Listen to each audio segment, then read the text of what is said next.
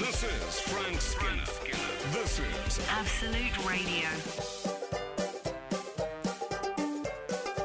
This is Frank Skinner on Absolute Radio with Emily Dean and Alun Cochrane. You can text our little show on 81215, follow the show on Twitter and Instagram at Frank on the Radio, email the show via the Absolute Radio website. Okay. As I was driving in this morning, I heard an Absolute Radio jingle. You know, I'm a big fan of Matt Berry and his uh, jingle art, as I like Yeah. to think of it Yes. and it's, it's it was something like one of his you know you know his his fabulous rich I always think of it as a sort of uh, autumnal coloured voice he's got Oh yeah. and then it said absolute radio um, Bush Dave Berry Leona and then it ended I was I was just left hanging Was there no Skinner? no, no. That's the trouble with Saturday. I don't think they know we come in on a Saturday morning. I, th- I think it's. Uh, yeah, it, it's it's like we're we're squatting here. There's never mm. anyone in the building, and we just come in, sneak in, do a radio show. I don't think anyone's told Do you them think about they've it. just forgotten we're doing a show? It's like sort of Wayne's World. We're just tucked away in a little warehouse somewhere. They did Where's set up World a- Party? Sorry. They did set up a direct debit for the fees, and then they've just forgotten that it's going like Yeah, like gym membership We or are. something. We're the, we're the Virgin Active radio show. That's that. That must be. Uh, that's a dream, isn't it? That when you uh, when you you hear these tales, this when you buy into something like a gym or subscribe to a magazine, and they don't realise you've stopped paying. And you Oh, have that panic. First, you have that mixed panic of I'm getting this free or am I paying for it and haven't realised. But when you realise you're getting it free, it's one of the best things in the world, like all free things. Yeah. Yeah. Really tremendous. Listen, I want to ask your help, and this might sound um, a bit domestic, Okay. but you know, um, dot dot dot. So um, I love I love that you've apologised to all the, the 90s lad fan base. yeah, I've been having a lot of problems. Really, my whole not my whole life, um, but um, Wow. but uh, f- with duvet uh, issues, Oh yeah. and I'm talking about slippage. You've got you've got problems in the bedroom. That's what you're I have. talking I've about. got problems on, in the on bedroom. national radio. Yeah, and what happened? I'm sure this must happen to ev- I, I, I, I think I might leave you gentlemen alone to discuss this while I, I go off and pat my, pat my nose. So um, I get duvet slippage. So what happens is I put the new duvet cover on. It's lovely. You go to sleep that night. It, it envelops you like a light cloud. It's a beautiful thing. And then within a few nights, the duvet within the cover has sort Ah. of moved into one Oh. section. I'll tell you what it's like. It's like sleep. You know when somebody, um, when somebody gives you the keys to a house or something, they put it in an envelope. It's Yeah. like sleeping under that. A big version of that. It's I call it the slug. It's it's the most because I don't realise it until I've actually got into bed. The lights are off. I don't really mm. register it, and then I don't want to. St- I don't want to start my day again. I don't want a sort of a status quo false ending to my day. so I lie there. The other night, the top half of my body was just duvet cover covered, and the bottom half. You know when you used to see uh, cowboys, not they didn't get shot, in film, but their horse was shot. And they were on the floor, pinned on their legs were pinned under the horse. They couldn't move. It was it was like it's the most annoying. Um, I'm putting it on my list of um, pet hates, as they uh, as they say, along with pets, All right. uh, ironically. yeah, if anyone's got an answer to it, um, I, I would really love to. I mean, it doesn't happen With the keys in the envelope, fine, but I've never got a letter in an envelope that has mm. slid into one corner of Good the point. envelope. And a Good duvet point. is more like a letter, isn't it? It's a flat thing. Why does it move about at all? Well, what we're saying, Frank, is why don't the duvet makers create a technology where the quilt is somehow affixed to the cover? yes. Oh, yeah. Thank you. I actually started thinking. Was, Mm. well, Kat said to me because I asked I asked her about this at length, and she said, was a nice chat I with think I have a message." I, I just try to get her talking nowadays. Uh, she's as a as a a memory of of duvet covers or duvets with like f- a button on each corner, and there used to be a, a, an attendant loop, but I have no memory of that. Anyway, if anyone's got an answer to it, I've come up with a few theories, but I haven't actually tried them out yet. I'm thinking of Okay. starching it completely flat. Um, but um, if, honestly, if, if anyone can stop duvet slippage, let me know on eight twelve fifteen. Frank Hey, you've lit up the switchboard with your um, Yeah. with your duvet I hope so, because this is a genuine. Occasionally in my life, I will say the readers will help me with this. I mean, it's a genuine Yeah. service. Indeed, What we got? they're what I would call a great resource. Um, well, three nine eight uh, has said, "Is Frank using best practice to apply the duvet cover?" Perhaps he could say something about his technique. Okay, I, I There's tell you implied what I do. criticism in there, if ever I, I think heard there it. is, yeah, I which take- is why I relished reading it. I, I hold um, the uh, corners, the two corners of the duvet with the two corners of the cover in synchronicity. So I put them in and then I get them right tucked into that corner. So I, I think, oh, it'll stay here forever. I still believe. And then I hold it up and let the whole thing drop down. so and you don't do the duvet cover inside out thing. What is that? No, we talked. We discussed this on this very show. in Did fact. And I'm 64. Blimey. it's. Uh, I think we learnt it having seen someone on Celebrity Big Brother. I believe Anthea Turner may have done it on Celebrity Big Brother. Oh, and we 'cause were she very tied it a lot, didn't she? Yeah. T- well, Al, do you want to explain? Well, I've done it for years. You basically you put your hands into the inside out duvet cover and grab a corner each, and then with the same hands you grab a corner each of the duvet itself, and then you um you flick it very vigorously, like you're shaking out a beach towel or something, and Yeah. the duvet cover travels down the duvet. Look, this It's, is. uh, it's I'm a beautiful sure this moment. is. I'm sure this is lovely and all very well. but I, I'm, night one, night two, night three, I'm fine with the duvet. Uh, Yeah. the, the it's corresponding uh, lying against the the Yeah. cover. It's something happens in the night where it huddles. Yeah. That's I tell you I what it is. stop. It's just I don't like gatherage. It's like at the bottom of the bed, like it's like a '90s jean, all gathered at the bottom. Do you remember they used? To, do they still have it on cereal boxes where they say um, contents may settle? Yes. So that you, you, because you open the box and think, aye, aye, aye, aye. There's only two thirds of a box, and what, what, what they've done is they've they've intermingled. Anyway, We've um, had. Uh, What about four bulldog clips? That was one thing I was thinking of. One on each. I don't play bingo anymore. Um, zero one Doesn't sound comfortable. Morning, Frank. It sounds as though your duvet is too small for the cover. I have never had duvet slippage ever.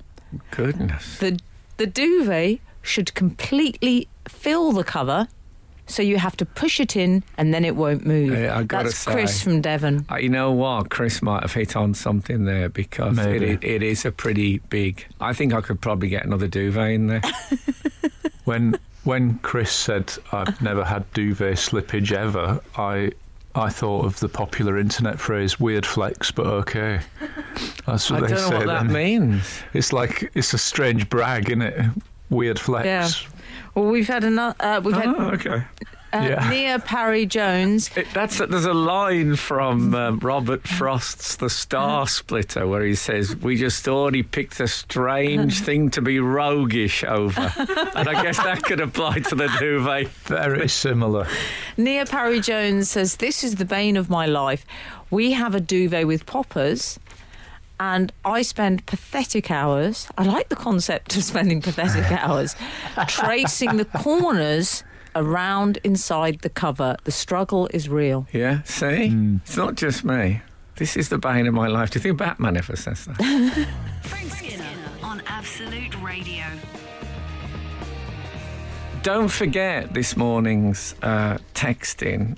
Uh, what is in your glove compartment that would surprise us? Uh, 8, 12, 15. I, I guess what?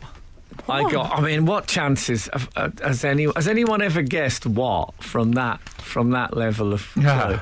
Guess what? Has anyone said um, your uncle has run away with a dancer from Ealing? Never happened. uh, that hasn't happened to me, by the way. I don't have the kind of uncles that can run anywhere. No. Um, I um, I've been nominated. I know we don't do praise on here, but I'm, you know I'm we, chucking it in. we do nominations. Nominations we do. I've been omina- so. uh, nominated. That's a, that's got to be a Freudian slip. I've been nominated for Audio Broadcaster of the Year. Oi, oi, oi! Come on, Cliff, bang it out. I'm not playing congratulations. All right, he's in the We'll- clear. We can play him. Oh, he's played it for himself, Al. it's all right. Yeah. It's all right. Um, Claire Amfo of BBC Radio 1, Emma Barnett Clara. of. Uh, oh, sorry, Cla- Okay. uh, Clara Yeah. Amfo. I- That's yeah. all right. It's only an A. It's there aren't some C L A R A's Clara's. yeah. Clara Bow, wasn't No, she? Anyway, Clara Amfo of Radio 1, Emma Barnett of Five Live, me, and Matt Chorley of Times Radio. You're a time, aren't you a Times Radio person? Eh? I am, I like the way you're reading out, going, me. Me. Frank, I'm really excited that you're nominated. You, What- well, you, uh, can I say, it would be thoroughly deserved if you won. Oh, come on. Yes, you're right. And um, I don't, I mean, I, I, I don't fancy my chances against this kind of competition. That's why I'm mentioning the nomination, not waiting for the uh, winner thing. Let's, let's, if I don't win it, it'll just never be brought up on the show again. But I think one should be happy.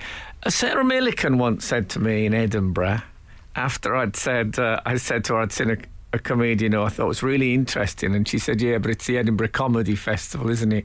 Not the Edinburgh Interesting Festival." Which I thought was rather marvellous.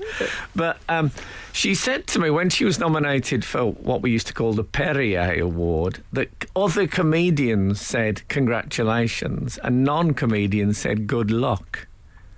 Because Ah. the comedians thought the nomination was just a great thing. Yeah. Just, um, just leaving it there for you to think. Okay, well, as, as a fellow uh, podcaster, congratulations. Thank you so much. Al, you've got to tell him congratulations. Congratulations. or No, be- you don't he'll have to, angry. Al. Al. I know it's not. It's not in your nature. I'm okay. It with is. I'm wearing. Um, Al's down the line, so I'm just telling him this. I'm wearing a Oh, yeah. uh, a NASA sweatshirt today. I like it. I think Where'd you- I've where'd seen you get one that? In the past. Uh, it was bought for me by Emily Dean. in oh. Emily. Dean, in fact. Well, probably two or three years ago. Yeah. Anyway, the thing, I'm not wearing anything underneath it. Obviously, lower Just down. sweatshirt. Oh, no, lower down the trousers and things, but just a sweatshirt. All right. That's what I'm wearing. And I just Straight on, no t-shirt. no t-shirt, no vest, no singlet. You got nothing I underneath haven't it. got I haven't got a cherub vest on. Nothing. Not a little petit bateau. And I looked in the mirror just. I went to the gentleman's convenience and I looked in the mirror mm-hmm. and you know, I tell you what it looked like. Th- th- There's a there's a the throat gets to a certain age where it needs a bit of collar and stuff to take the edge off it. And I looked like I once saw a program when they had some old footballers talking about, I think it was the 1966 World Cup, and they made them wear replica shirts, these men in their 80s. And it looked, that's what I look like in the mirror. That, this, T- So next week I'm going to wear one of those um, um, women's hour massive scarves. Was it Jenny Murray who used to do that? Yeah, one of those enormous scarves. I shall appear like that. She used to peep out like the MGM lion from all this fabric. It was great. But I'm thinking the throat has had its day. I told you once I saw a, a, a, a video of me in, uh, filmed outdoors where my throat was slightly moved by the wind. And that's a turning Come- point in one's development. Comes to us all, dear. I mean, really, how long before it slightly cracks like a, like a, wi- like, you know, when you flick a towel at the first year. H- How long before it gets its own agent? Yeah, um, my dewlaps sort of slapping. I might be able to. Maybe I'm going to try it. Uh, If I win the uh, broadcaster of the year, I'm going to get a hairdryer and see if I can get make my throat applaud. Frank Skinner Have, have we uh, have we heard out from outside? Well, you've been talking about your duvet problems this You have. morning. You've been talking about it. No, it's very much you. No, mate, mainly me. And John Hopkins, Al, has been in touch to say, from my humble experience, it's all about the level of friction. If your duvet cover is made from a slippy Hmm. material, essentially, you're uh, you're you're having problems. I'm going to But use aren't a they all made here. from a slippy material? if it's grip you're after, you can't go wrong with a heavy jacquard. A sentence I thought I'd never A write. what? A heavy jacquard? Yes, I've never heard of such a thing. a jacquard is a type of fabric. Is it really? How, do you, how you spelling that? Jacquard. I love. How are you spelling? like your choice. yes, J A C Q U A R D. Oh, I think I've seen the word and never known what it. Uh, We've also had Joan Be Good has suggested. sister of Johnny. Yes, she says Probably. her advice to you, Frank, to avoid duvet problems: Yeah. ditch the black satin. Yes. Um, I don't. I did many years ago have a black uh, duvet cover. didn't. I did, but I found it was more trouble than it was During your goth phase. Y- Yeah, exactly. Do goths have black bedclothes? I love the phrase bedclothes. If you actually, st- it's one of those words that you use, right? You know, probably you don't, but people who do, you never stand back from it and actually think you're saying that these are clothes for the bed. I don't Yeah. imagine goths. I, I don't know what you think, Al. I imagine them in sort of black netting. I don't think they'd. I can't imagine them having anything so soft and luxurious as the duvet. well, goths. Well, you know those, you know those T-shirts that you get that can look like they've, they've got headphones on or something oh like yeah, that. yeah. I've always, I've always felt like the goth duvet cover should be like that, but with sort of a coffin depicted on it or something. Oh yeah. Lovely, Al. Can I say I've spent any? quite a lot of my time inventing goth merch. Well, the goths are far and away my favourite youth subculture. I've always Oh, been a we big, love goths. a big, uh, big fan of, of the goths. Yeah. Uh, one of the first youth subcultures, I would say, not to have a violence as one of Yeah. their um, modus operandi. Very benign, Yeah, generous people. I've always identified them with with the Catholics, to be honest. We sit around talking about you? death all day and never ever really fashionable. Yeah. Anyway, I'm ne- and also I don't know if anyone can define the difference between a goth and an emo. That's something I've never quite got round to. Can you? Oh, people Age. can. Age. okay. Okay. So are the are emos just a new name for goths? I, I tend to think so a bit. Okay. If I was still on MySpace, I could ask one of the five million teenage girl goths that were on there. I think of emo as a bit more sort of Americanized. goth. Oh, The Americans- bit grunge. You're good. Exactly. They're a You're bit good. grunge. They're are your they? good Charlotte. Okay, rather than your uh, mission. You you have it. Okay, there we've sorted out a bit of. Uh, if you want your um, youth culture strands untangled, come to this show. Frank Skinner. Absolute Radio. Frank, may I share with you a missive we've received from Richard Norman. Okay. He says, essentially, I mean, spoiler alert here, you have been spotted. Okay. Are you comfortable with me reading this out? Yes, I, I don't think I've been in up to anything I wouldn't want people to know about. Okay. Good lad. I thought you were going to say good luck. yeah, it's been nice knowing you. Oh, yeah, there was that. I'll go carry on. Hi, Frank, Alun, and the Divine Miss M. Long time reader, first time emailer. I was in Regent's Park on Friday afternoon, 26th of February. Oh, okay. I was proceeding down the high street in a northerly direction. It's very copper. Um, early afternoon, full stop. Gorgeous February sunshine. And who did I clap eyes on strolling aimlessly and in deep conversation alongside the path by the camel's enclosure at London Zoo but our Frank and Dame Joan Bakewell looking sensational in her 88th year, socially distanced, of course. Frank was sporting a snazzy Mac with a lurid orange lining, unmistakable in a North London crowd, and I was dying to stick out a hand and wave. But they looked so engrossed in convo, doubtless about how to make use of Frank's gold membership at the Zoological Society. Praise redacted Normsy. I love that Normsy. Yes. Well, I know I am essentially. Um, but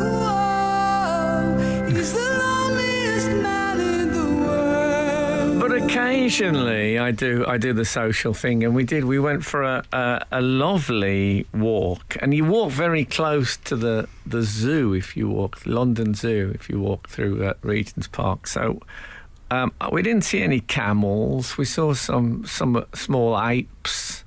It might have been a, a, a, a I think it might have been a, a golden lion tamarin monkey we saw. Ah. Um, but anyway, uh, I uh, we sat on a, on a bench. Someone had left like a bag and their trainers covering the whole bench. So so Joan pushed it all up to one end, and we sat down. And then we realised they'd been deposited there by this woman who was on um, rollerblades and was doing a sort of a urban ballet.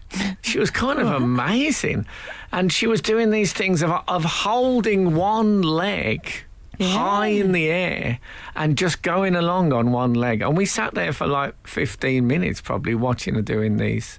Oh. You see all sorts of stuff in the park. People Always. running backwards, people doing martial arts. I never see anything except someone walking a dog with a little bag in their hand. Well, you moved to the north. anyway, so um, so she had. We noticed a Great Britain tracksuit top. Oh. And then here's the thing, which um, if any of our um, ice skirt, uh, ice skating fraternity will will know the answer to.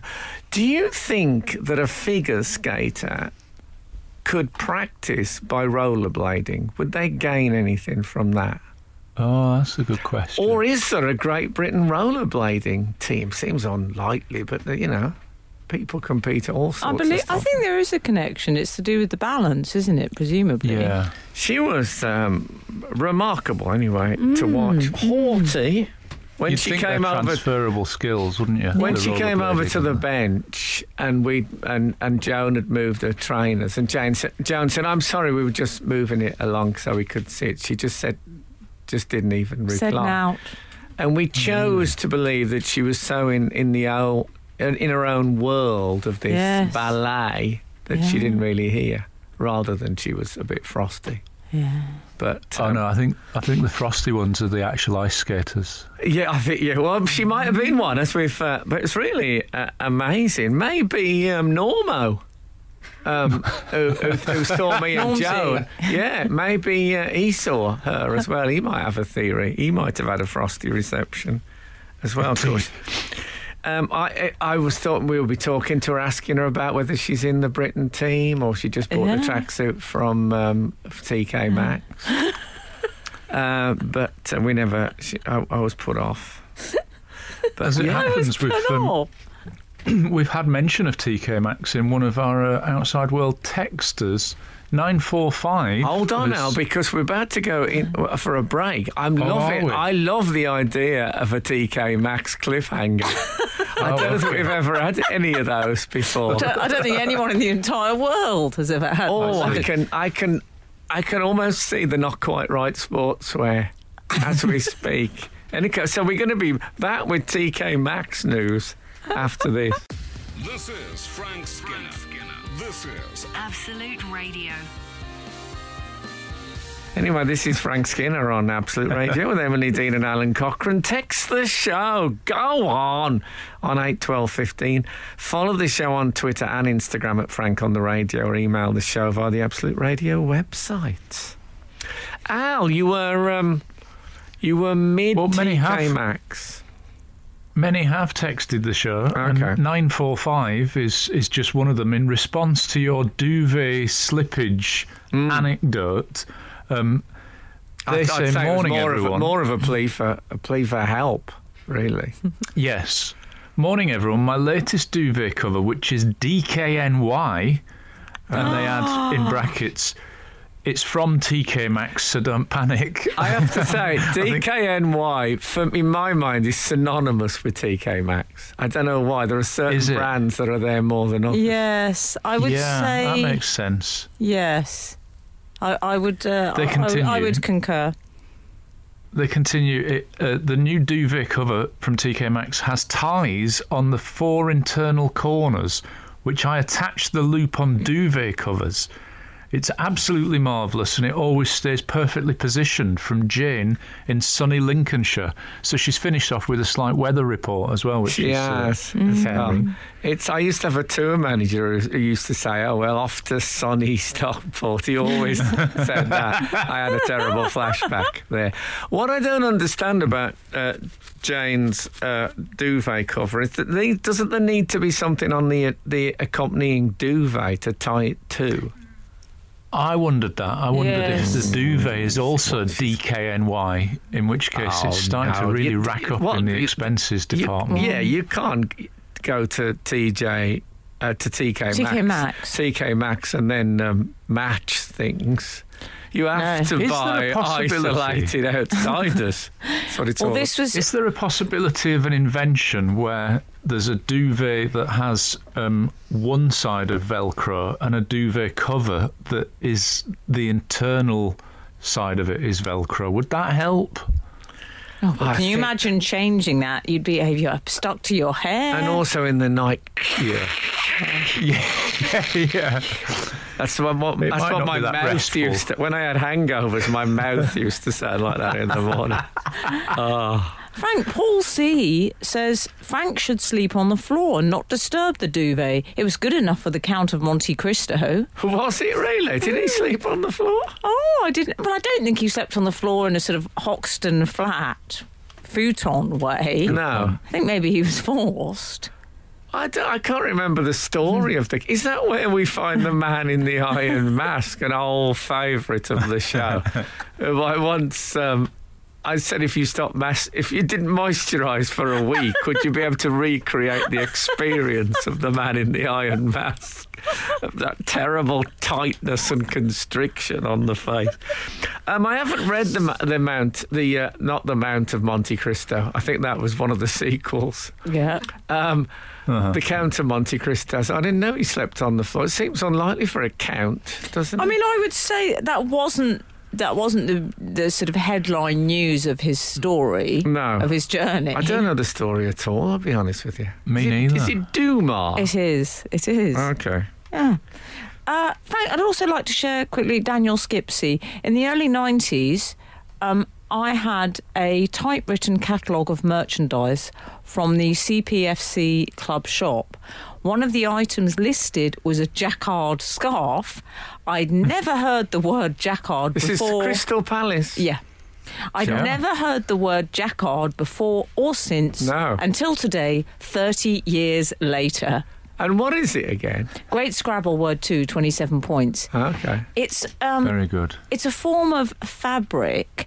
Jacquard, I don't entirely know what the makeup is of it. I don't know. I'm assuming there's some nylon in there. What I'd what I'd like is um, Quite satiny, is maybe, an Jacquard. English film company, TV company, bought the rights to Jackass, and then they did a program called Jackard, in which you had to do pranks which were involved that particular fabric.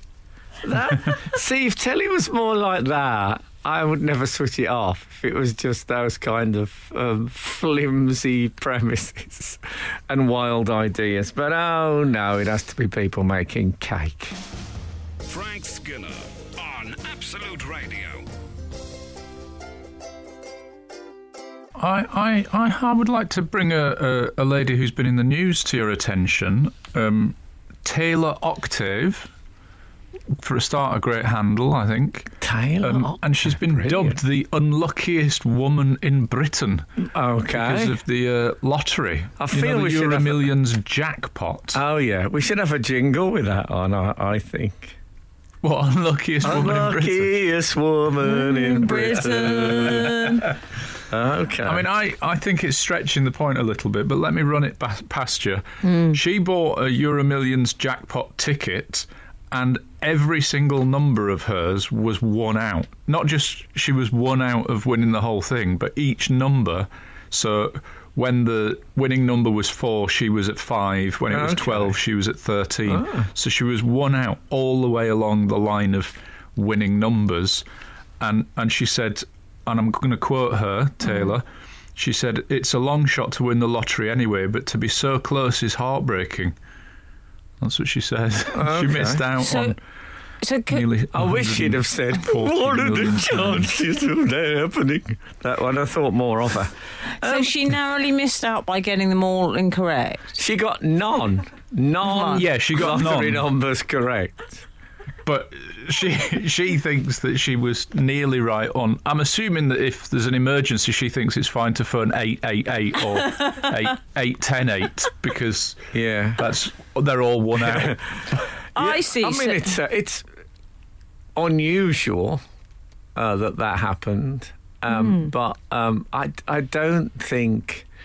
I tell you, I, I saw this story, and she said she did get two pound eighty back the same week because on one of her other lines she got two numbers.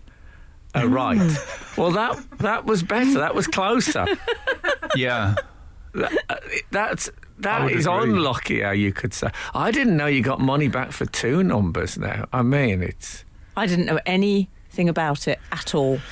Well, I used to Yeah. in the early days. It, I was, um, I used to do it, and was, you know, everybody was mad about it in the early days. But and we all, you It know, could be you. though. Wasn't that the logo? it could be you. Yeah, and I, I think there was a very interesting thing with the logo. The, slogan. I'm sorry. It was. Oh, yeah. um, it could be you with a with a crossed um, a crossed finger. Was there a celebrity logo. attached to the campaign? There must have been. I if don't any of our readers can remember, do tell us. Um, it wasn't me. if That's what you No. wanted. So it was. It could be you. And then there was some sort of complaint about the the slogan that it was a bit misleading because it's the chances of it being you were so minuscule that it Right. could be you. And I thought it was a bit harsh at the time because, well, it's still one cannot deny that it hmm. could be you, no matter what the Well, chances are. perhaps they should have got Harry Hill to say, Frank. What are the chances? So, no, but they replaced it. I don't know if you remember this. They they replaced it in order to make it um, not seem so, you know, such a great chance with maybe, just maybe. Now, Oh no! I don't know. I don't think if you're going to have a slogan, you don't want a comma. There's no place Good for point. a comma in a good slogan, is there? Compromise is where the art gets destroyed. And also, maybe, just maybe, why is that a suggestion that you've got less of a chance that it could be you? Because really, what you're saying is maybe, just maybe, it could be you. It's a qualifier, it isn't a slogan. Anyway, there was a big fuss and they changed it, and everyone said, oh, well, that's all right now. Maybe, just maybe. I'm okay with that. Yeah, strange. It's. Uh, It's a strange. It's a cult, weird, underground, strange world. The, uh, other week, if you remember, I had a text in. What were the other machines called apart from Guinevere? What were the other Arthurian titles? And we got nothing. The, I written that it was sent. There's probably some government thing that stops those things being exchanged. You'll, you'll all come out and you'll say, "Oh, we thought Frank had gone balmy," but turns out.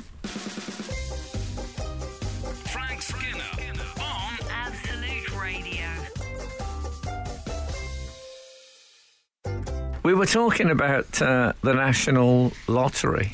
351 has been in touch to Oh, yeah. say re lottery machines, Frank. There was definitely a Lancelot. Oh, was that? I think there was, an, of course, there was. Can you hear? I, who can you, I can imagine Paul Coia saying, "Go over to Lancelot now." Yeah, I, I can only hear I can only hear um, Guinevere, but um, the, I'm sure there were other Arthurians. Mordred. Well, this week it's 351. Mordred, and all the balls were black. There must have been Merlin then. I don't know if there wasn't people. No, Merlin was the counting. Merlin I was can- something different. I can hear the people at the meeting now of Camelot saying, because they were called Camelot, but saying um, the thing is, if we call it um, Merlin, people are going to think, oh, a bit of magic, trickery, maybe it's not completely fair. Yeah. Excuse me. I think Merlin. I'm sure Merlin was involved in some capacity. There was a Merlin actual um, ball machine. Yeah. I don't know. I may have got that Well, wrong. we'll see. We'll Someone see. from And- Camelot. And, Gaius. Yeah, exactly. I don't think they were. I think they were going from uh, Thomas Malory rather than the recent TV production. That's Fair my enough. view on it. Which came first? Well, the company Camelot, they they Oh. were already existed, and then thought, well, we'll go for Arthurian names because of, of Camelot. Uh, Yeah. Who knows? Mm. Anyway, this I've woman thought it. she was never. You've never played the lottery. Of course he hasn't. The nearest I've got to it is um, is the oft mentioned in the tabloids postcode lottery, where I've uh, I've lived in a place and therefore have either got or missed out on some local services. Oh, okay. That's it. Not as much fun, is it? That one. It's not. They don't mention it on the telly. No, there's no. You'd think there'd be an accompanying television program with like local builders and the council. But you've got to be in it to win it. That was the other one. Maybe. Just maybe. I like that the uh, the unluckiest woman in in Britain. We don't have a jingle, but Frank, Yeah. you can you can improvise. Um, What was her name? She has a fantastic name. I don't- Taylor Octave. Taylor Yes. Octave. Okay. I thought her numbers would have been eight up from all the winning Yeah. numbers. Ah. She talked about doing the lottery and she said, Well, we've just been doing it in lockdown because my sister and I thought it was something for us to do. I like the idea of it being something for you. I've Doesn't never take thought up- of the lottery in, as a pastime. no, or as, or as a, a, a, a time filler. No, Really? it's not like a three thousand piece jigsaw. No. or something like I mean, you, have you it ever said, what are, you, what are your plans today then? I'm going to fill out my lottery numbers. Well, it depends how many lines she had, I suppose. But um, suppose. even so. also, when they say, when a lot of people who buy, you know, who've narrowly missed out, because they often do this story, they'll say, uh, what would you have done with the money? Or what will you do with the money? You get this on quiz shows, and they always say, I take my mum on holiday. Yeah. Take no, mm-hmm. take my family on holiday, buy myself a car, buy my mum a house. It's always those mm. three. Why don't they say something a bit original? Well, Octave. Mm. Is that a first name or a. Yeah. second name? I don't want to be like her at public Second. school. No, Taylor Octave. Oh, Taylor. Taylor said that she would. Um, she'd like an Audi A1 car and a holiday to the Maldives. And There you I go. think Taylor has heard. Um, the story of the person that only had one sausage in their sausage and beans and complained and got 24 tins and thought if I mention this I bet Camelot whoever it is nowadays offer me an Audi A1 and a holiday in the Maldives give it a go We'll see. So you've got to be in it to win it. And, and then turned to her mum and said, maybe, just maybe, with a cross finger. And they all laughed.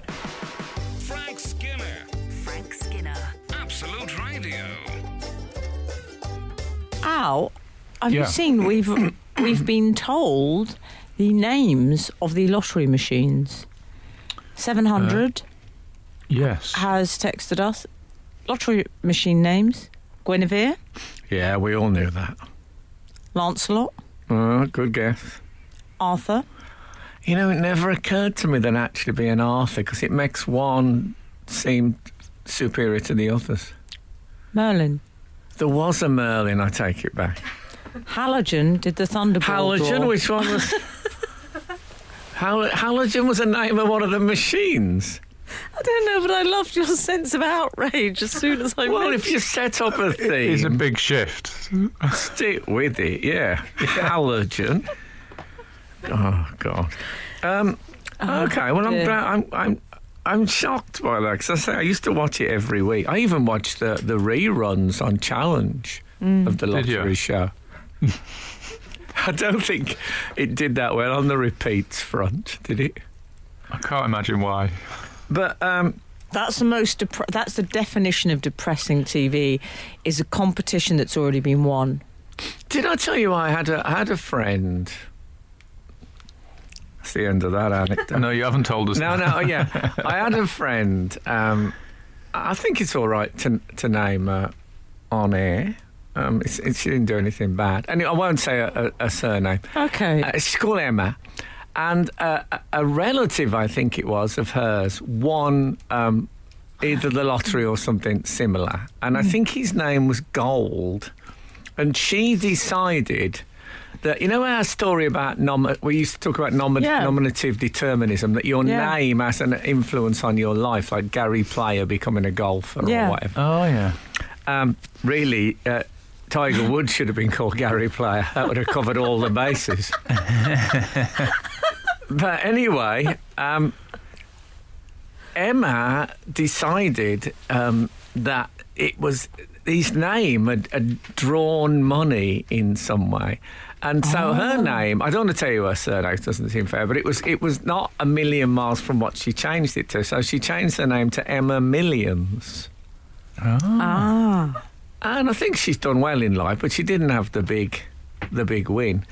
But there's another connected with the lottery. This that reminds me of the, the the Daily Mirror. I think it was had a lottery correspondent. Can you believe? He used to Wow. write, and he changed his name by deed poll to Lenny Lottery. I know that for me, that is taking nominative determinism and spitting in its face to get the job first and then get the name.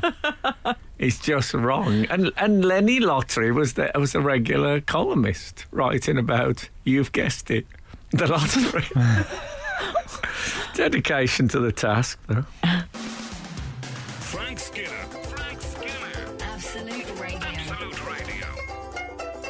Right, have we heard from um, Alfresco? We have Al, haven't we? We've heard uh, many times from the outside world. One of um, one of them, I think, is probably a useful one to just clarify. Three eight six. Uh, you were discussing earlier about youth uh, subcultures being into violence, and uh, from John in Cambridge, the original mods were never into violence, and he points out. Tailor-made suits and a punch-up do not mix. It was the press that made that up. Yeah. Well, thank you, Prince Harry. uh, can I say, it was you that brought up mods. I never mentioned mods at all. I don't know why you leapt to them with your stereotyping of mods as one of the Did I- violent subcultures. All right, look, we've all had Did I a No, drink. mention- no. I I, think- I, I, I take his a- point. Look, you look, we've none of us had a drink. I take his point. The Battle of Hastings and all that mods and rockers. Um, Yeah. I- if- I seem to remember seeing pictures, but I, I, I can understand that um, there might there was probably a good deal of flannel around. I mean, I think perhaps the mods, early mods that wore the sort of tailor-made suits, they were not violent. But then the later ones that wore jeans and army jackets, that was like dress down Friday, ready for action. Perhaps. I don't know. the history of violence here on Absolute Radio with Alun Cochrane. In fact, in the midst of Cochrane.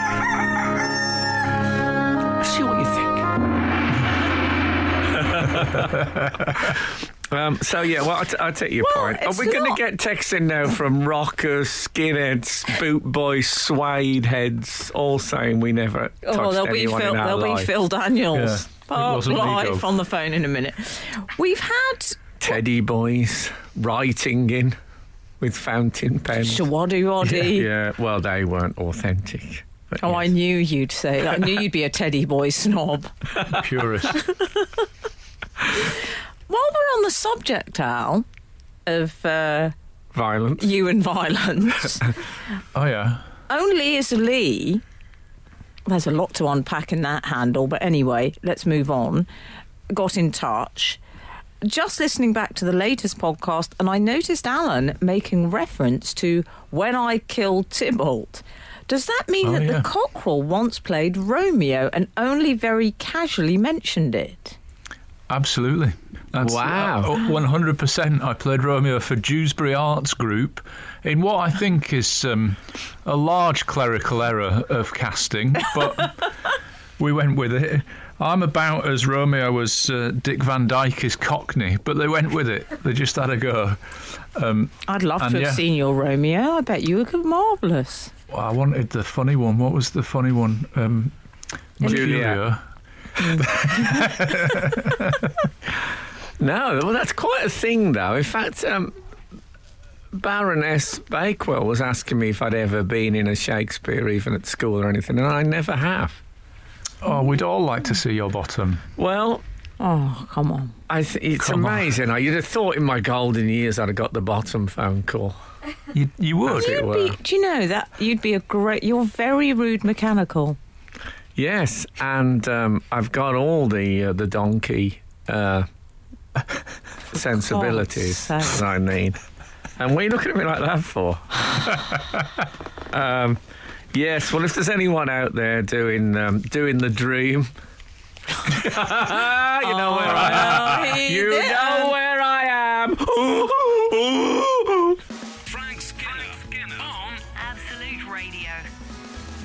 This is Frank Skinner on Absolute Radio with Emily Dean and Alun Cochrane. You can text the show on 81215, follow the show on Twitter and Instagram at Frank on the Radio, and email the show via the Absolute Radio website. Try one of those babies, why don't you? You you have had um, one of your stranger text-ins is uh, have you got anything unusual in your car glove box? Is that? I've never said glove box in my life. I think I said glove compartment. oh, did you? Oh, I always say that. I do as well. I don't know where Do glove really? box. See, in fact, until you said it this morning, I don't. I wasn't even aware of it. Do car manufacturers? Yes, I'm asking you, Alun Cochrane. Do they refer to it as glove compartment still? Or glove box. Or oh, fine. Well, there's a lot of people on the text referring to it as glove box. so Oh, yeah, well, What, what I'm saying, pas. Al, is what is the official title, the manufacturer's name of that area in the car? It's probably something like a dash container or something right, really yeah. dull like that. Okay. Anyway, They what have probably people? don't say glove box, do they? no, What, what have people got in there? 'Cause it's- Well, I feel like I very, I have a, a very vested interest in knowing what people have got in there because um, you've stumbled onto a, an area of my life that I care passionately about at the moment. because my own car glove box has trapped itself shut and I cannot get it open with all of my not massive might, but. Uh, I mean, I really think I'm going to have to take a crowbar to it and Oh rip God, it that apart. sounds a little. don't get the extreme. rustle out. I've I've even tried unscrewing the screws at the bottom of it, but importantly for the vehicle, it has the locking wheel nut in there that mechanics need to get the wheels off. Ah, Oh, it's been an absolute nightmare. I don't mind telling you guys. Um, but to lighter news, other people have um, have got more fun things. Can I tell you in what that reminds me of? Al? I was once uh, in a in a canteen, and I put all this food on my plate from various thi- um, you know, various. Was it, was it a buffet selection? It was. So I had a plate a full of two platefuls of food in the days when one would, as a matter of course, also get something with custard on. And when I got up to the till, the coat I was wearing, the sort of warm coat, I couldn't get the zip down on it. So I couldn't reach the wallet in my Oh, inside jacket pocket. It was a terrible. I was there. There was a queue behind me. You could hear motterings. Are And you in sure the- this was a real event and not an this- no, anxiety this dream? was. I was trying to break. The, in the end, I was trying to break the zip. I didn't even have the strength to break it. I, it was. Oh. It, I had to go away into a, into a corner and work on this thing. Tooth in the end, I think I took it off without taking the zip off. Oh, And I uh, feel your pain. The food was cold. Oh, nightmare. anyway, happened. Unluckiest man in Britain. there you go. Yeah. So, 171 has texted, I have a note in my glove box reading, To the person stealing my car, do me one favour. Please return the car once you've finished with it. Needless to say, it's never been read by anyone but myself, which is good. Uh, that's Mongolian Dave from Kent. that is good. I wonder. You, you're asking a lot of the car thief to re, to care about that one way or another. I think, Yeah. Yes. but worth Well- a try. 411, my brand new Volvo V90. All right. Show off. All right. Hey, 411, call me. Um, has, according to the manual, a glove box. Oh, okay. Oh, It is referred I'm to in sad. that. Um, I miss compartment already. Glove box sounds very rather Lady Bracknell, doesn't it? Oh, it's, Is that lucky, Al? Yeah, that's my dog barking at the window. Um, I not- have asked my son hold to be in not- charge of her, but When you're talking about things being locked in the glove box, didn't include your whippet, did it? I could understand some sense of emergency if that. Uh, as as a, as an Irish driver once said to me when um, I, we were moving house, and we had a cat, and when I got in the car, I said, "Where's the cat?" And he said, uh, "I said send the boot," and I said. Uh, I said, no, no, no, stop the car, stop the car. And I said, it's, you, you can't put the cat in the boot. And I remember he said, oh, there's a fierce amount of air in there. Frank Skinner on Absolute Radio. what Oh, else from got- the outside world? you got, well, I tell you what, I'd like to uh, use this time wisely to just thank Ed Elliott, who's been in touch. Are you familiar with Ed Ed Elliott, wasn't he the snow angel man? he's the ice sculpture guy that uh, risked frostbite. Oh, yes. But he Yes, he still did. managed to do a text with his remaining digits. Yeah, he poured out a text. Can I just say? Probably done with an you icicle. Can I just say I've noticed we've got a very squeaky door, which in a radio We sure studio have. is something of an issue. I quite, I quite Do you like it? Yeah, it makes it. it it's like that. Uh, you know those guys that do special effects on Radio Four dramas. It's like having one of those guys like, operating. it's like working in the old curiosity shop. Should I tell you, we are sitting here chatting very genially, but the producer and assistant producer are running around outside like the building is on fire. I've never seen faces like it. No, and they, they were telling us earlier that they're not allowed to leave us in the studio on our own. that didn't last long as a rule. It's all gone out the window. I'm filling in an overtime form for all this extra talking we're doing now. Ed Elliott, anyway, the, the sculptor has said, uh, he said, I'm chuffed you noticed it. Thank you. Oh, So he sends a thank you to me, thank you to Absolute Radio and Frank. Sorry, Al, Oh. but you're not on, on Twitter, so you don't get personal Well, thank I have you. to say to Ed, it is it's a it is a beautiful thing, the Snow Angel. Um, was sure. was yes was was maybe now he could build a Sun Angel. Yeah. Um, I'd the really music like working yet? something from the producer that tells me whether I'm talking, whether I'm going out, whether there's music playing. I've never felt so abandoned since I was Oh. a latchkey kid in the 1970s. Try gonna my tr- We're backstory, going to try the dear. adverts and see if that works. Okay. So here we go. Oh, oh, oh God, she's taken over. Cross your fingers. Yeah. Rolled it, Roth. This is Frank Skinner. This is Absolute Radio. No, we've had some technical issues. I feel my audio broadcaster of the year gong has been completely obliterated by this. Well, don't be too sure. Normally we don't read out praise, but 992 texted best 10 minutes of radio ever, and I'm assuming that's The silence. description Reference to the silence. It's the Thank silence. you. So that's uh, to be Charming. honest. Uh, bro- Charming. Brother, brother nine nine four from uh, a monastery in Sussex. So the best bit of radio. Oh, I love I've the, I love ever the, heard. The Francis. Is it the Franciscans or the Benedictine? Which ones are the You, silent you order? mind your own business. I ask from a history of art perspective. Okay. History of art. Come off it.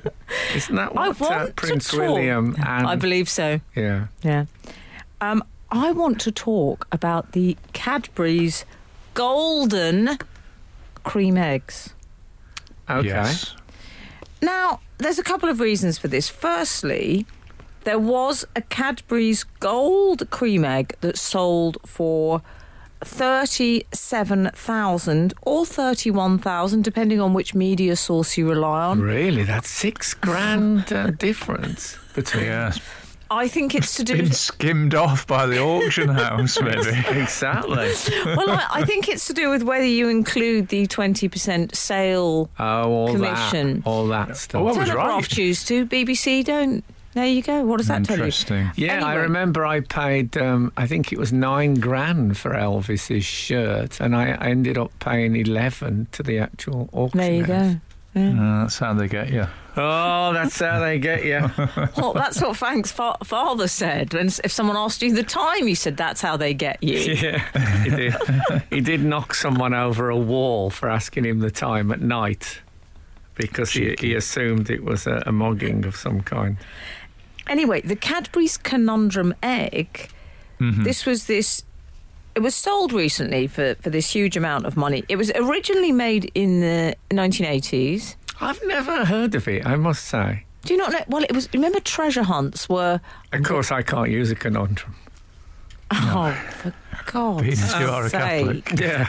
Um, But do you remember treasure hunts were very in vogue? Well, a, a friend, a dear friend of mine, I think was the pioneer of the uh, bury something golden and then have a, a book with a lot of clues in it. Um, Kit Williams wrote a book called Masquerade, um, wrote and um, fabulously illustrated a book called Masquerade in, s- back in '79. when was the ori- when was the Cadbury's Golden Well, Egg? they did this in the 80s, and I think they yeah, copied. they, oh come on! They just ripped off Kit Williams. This is anyway, what It's so jarring because I don't think of 80s Britain as being um, golden egg treasure hunts. I think of 80s Britain and I think miner strikes and poll tax riots and stuff. I think of the yuppies who you could say their lives were a golden egg treasure. Oh, good point. Hey, good what about that for a hey? I think I'm back on the audio broadcaster of the year list. Talking about That was my throat, by the way. Frank thinks his mention of the word yuppies. Yeah, exactly. They, they love the current affairs. What I like about Frank Skinner, he's so topical. He was talking about yuppies this morning. exactly. Um, and uh, the Kit Williams Masquerade book from 1979. Anyway, So tell me what happened then. What uh, what was the nature? They Okay. buried they buried some golden cream eggs. Gather round the fireside, everyone. They buried 12 golden eggs, This not was- cream, spe- based on the cream egg, but these were actually gold, more like your Fabergé. Oh, your Fabergé. Buried them all around the country, published a Mm-hmm. book, which looks suspiciously similar to Kit Williams, may I say. But Yes. that's a, another anecdote. and it's called slash I say lawsuit. Conundrums Book of Riddles. And they, in addition to this, That's they over. uh, If you don't mind the pun, it's over egging the pudding, isn't it? Somewhat. Conundrums Book of Riddles. Yeah, we get it. We get it. You don't have to go on about it. Okay, so they buried 12 golden eggs. Cadbury's did that. Yeah. I like the idea that they were driving around. You know those big eggs at Cadbury World that you can drive in? that they were driving around like that, burying them. People drive see the Imagine parked if in that a was your lay-by. job. What's your job, egg barrier? If you saw one of the egg cars in a lay-by there, you'd be suspicious, wouldn't you? I wonder if you could take them on the road. Uh, Were the Cadbury's World um, egg cars roadworthy? 8, 12, 15.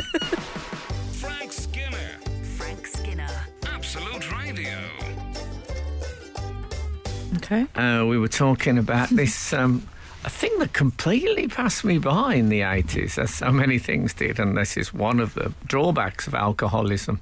I don't remember the uh, the burying of Cadbury's golden eggs. At, The at all. burials, the 12 burials. If there's anyone here who knows anyone who found one or anything, I'd love to hear about it on 8, 8 12, 15. I know it's a slim shot. I imagine it's many of them were resold. found by Cadbury's employees. Well, the 13th egg, Al, which is a, one of my favourite Agatha Christie novels, yeah. um, that has gone on sale again. And it recently, it was, they sold it for this 37k. And it's bigger than the other eggs, is that right? Oh, yeah, bigger, yes. This one, no, no, but it's bigger Yeah. than the other golden eggs. They made a special big one. It was all made by Garrard's, the Queen's Jewellers. but it was Yeah. made, and I, I like this. It was made for retailers only. The big one, so the public couldn't take. This is a sort of jobs for the boys. So. Yeah. uh, uh, Mr. Harris at the corner shop could try and win the big egg. It reminds me when I was living back in the West Midlands, there was a thing called a Makro card. Oh. And Makros was the sort of wholesale place for the retailer, so things were a bit cheap then. If, and a mm. ma- it was a cave of wonders. I never went in it, so I never got the card. But people At were- school, Yeah. if people's if people's parents had a Makro card, they were sort of an elite status oh, school completely, person. completely. I don't know anything of it about any Yeah, of this. so you got stuff cheaper. So Oh, people yeah. would say, yeah, I've been doing a bit of, I started a bit, I did a bit of catering at a couple of weddings and I've got myself a Makro card. And we go, Yeah. wow. Really? Yeah, and you go into the, the, the uh, elite world of slightly cheaper stuff. I think you had to buy like 200 of everything, but even, I feel I really missed out. We didn't oh have man, Makro. it, it, there, there was a real gap between what retailers had at their fingertips and what the public had. And I think this egg is a perfect symbol of that. a bigger egg, the Makro egg, as I'm calling it. Well, I've only just found out. You know? Do you know about this, Al? I mean, I found out so much about eggs About these eggs. recently because yes, that I didn't know. Firstly, I didn't know that Cadbury's cream eggs are only available four months of the year. Is that still true? Apparently, That They're seasonal. yeah, they're seasonal. you know at, a, that, t- at a Frank? time when you can get pomegranates all the year round. Cadbury's cream eggs have remained because they Is used there to chocolate be. hens that have to lay them for a, a quarter of the year or something? Well, they are. They used to be seasonal. I thought that that had stopped. no. Because I see them all the time now. I'm going to ask another question, and I'm, I'm I've got to be straight with you. I know you. everything now. I know how many a year are sold in those four months. Do you know how many are sold in those four months? In Britain, or the U- we'll call it the UK, Hmm. Yeah, UK. um, or to quote Matt Berry, the UK. um, I'd say a million. Alun, 200,000. Two hundred million. What? Between us, we got a So close to an the answer. population, that's like people by four each Yeah. or something. Oh. Some of them look like That- they do. that- Can I ask you a question? Do- I don't know if you guys uh, ever eat a Cadbury's cream egg in current Regularly. times. Okay. Um, do they still have the orange smear?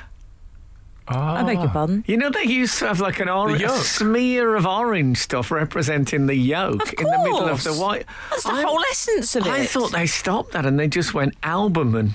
No, the whole point of the egg. Because how I eat the egg, just if anyone's interested. Oh, is this going to be mildly erotic? Oh, for, have you met me?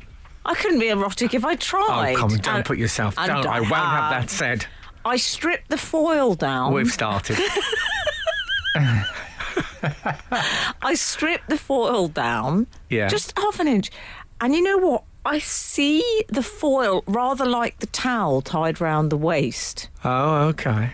You know, of the of the he, the good-looking hero in the movie, Yeah. the I- rom com. I, don't know about you, Al, but I'm sweating. I'm going for a cold shower during this. Yeah, exactly. We haven't even got to the orange smear. yeah. Um, but yes, and then what happens? You bite the top off. Yeah. But we've got, we're going to have to go to the music in a second. Okay. What I do is gonna I put the us. whole egg in my mouth and just let it melt of its own accord. Oh, Wow. okay. I don't. no one would do that. Frank Skinner. Frank Skinner. Absolute Radio. Absolute Radio. Um, we were talking about um, the Cadbury's and their um, they they dipped into the the uh, golden eggs mystery uh, business in the eighties. Who knew? And Yeah. there is currently, just in case the two of you are interested, there is a current promotion. There are 200 gold cream eggs that have been distributed. I, I- I'm going to say gold chocolate. So they're not actual Garrard gold Oh, eggs. okay. Gold. Gold chocolate, uh, Never made heard from. such talk. No, of course you haven't. But it's they're made from gold edible foil. They've been distributed. Ah. 200 shops in the UK have them. So they'll five in Waitrose, But five you'd in see Iceland. it, wouldn't you? If it's the foil, you'd just be able to say, "Oh, there's the gold one." No, the chocolate inside is gold oh, edible. Oh, edible. I see. The So you find out when you edible unwrap it. foil, Frank, is the food stuff. Well, I'll go to our house. You don't know until you open it. Okay. Once you unpeel it, you'll see that it's gold, and then you'll look on the, the inner wrapping. You will have a five thousand pound prize. Five thousand. Or it might be 50, it depends which one you get. Oh, Oh. okay. and who's picking them this week? Is it Arthur, Merlin, Guinevere, or um, who was Mordred? Yeah. Yeah, it wasn't Mordred, I don't think. Um, I, it's, so they've gone gold again, having already done the gold Yeah. thing. I mean, come on, Cadbury's. what you should have had is 12 of this year's batch of cream eggs are fertilised. and you should have an actual, like, embryonic chicken in there amidst the lovely, uh, sweet, gooey whiteness. That would have uh, given the kids a bit of education. I might get, uh, imagine if we get one.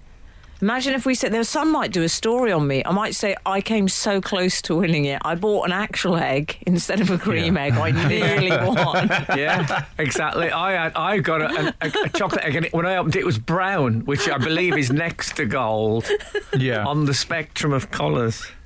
703 has texted, uh, whole egg in. I do that, Frank. I'm assuming that they mean about a, a Cadbury's cream egg rather than an actual egg egg. Oh yeah, oh, he puts the whole he- egg in. No, I could Well- never do that. I, th- I think it's a he, but um, Oh, I'm yeah, well, who basing knows? that on, They. on the fact that they're say boasting Right, about yeah. this. Yes, exactly. You see, Roy Rockcliffe has um, Roy Rockcliffe. Okay. he has like an that. interesting tip. Re gold eggs. Instead of idiots peeking through the foil, Hmm. he's got strong feelings about this, hasn't he? Just mind read the list of ingredients to find one. Simples. Oh, so it'd be a different in- ingredient.